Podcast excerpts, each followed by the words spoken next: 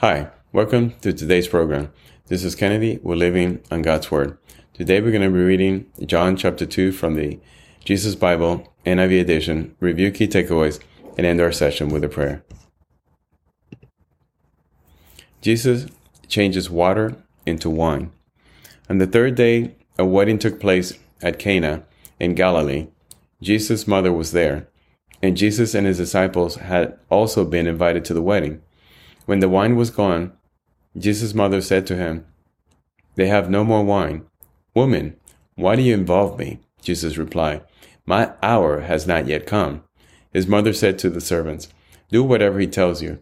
Nearby stood six stone water jars, the kind used by the Jews for ceremonial washing, each holding from 20 to 30 gallons.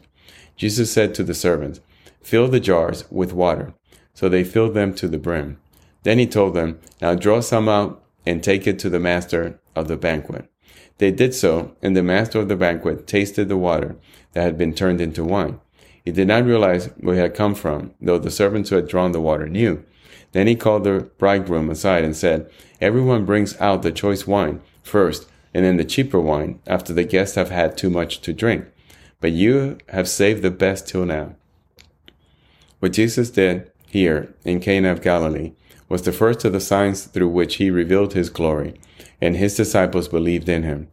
After this, he went down to Capernaum with his mother and brothers and his disciples. There they stayed for a few days. Jesus clears the temple courts. When it was almost time for the Jewish Passover, Jesus went up to Jerusalem. In the temple courts, he found people selling cattle, sheep, and doves, and others sitting at tables exchanging money.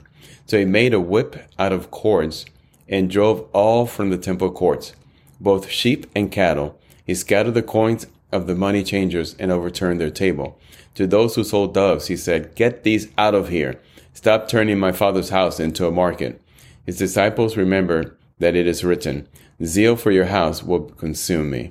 The Jews then responded to him, What sign can you show us to prove your authority to do all these things? Jesus answered them, Destroy this temple, and I will raise it again in three days. They replied, It has taken 46 years to build this temple, and you're going to raise it in three days? But the temple he had spoken of was his body. After he was raised from the dead, his disciple recalled what he had said. Then they believed the scripture and the words that Jesus had spoken. Now, while he was in Jerusalem at the Passover festival, many people saw the signs he was performing and believed in his name. But Jesus would not entrust himself to them, for he knew all people. He did not need any testimony about mankind, for he knew what was in each person. This is the end of John chapter 2. So again, here we see Jesus changing water into wine, one of the many miracles he performed. Uh, we see Jesus clearing the temple court, being consumed by zeal for his house as it was written in the scripture. And when it was questioned by the Jews in authority, he responded, Destroy this temple and I will raise it again in three days. And of course, he wasn't talking about the actual temple, he was talking about his body in order to fulfill the scriptures, as the disciples recognized after he had been crucified and risen. And they were reflecting back.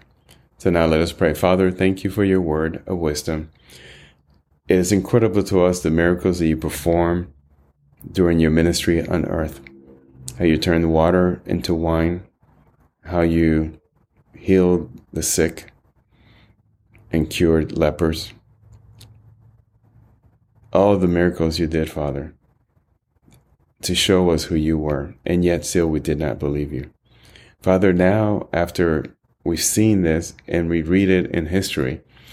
A lot of us still doubt your existence. We doubt the power. We doubt your purpose.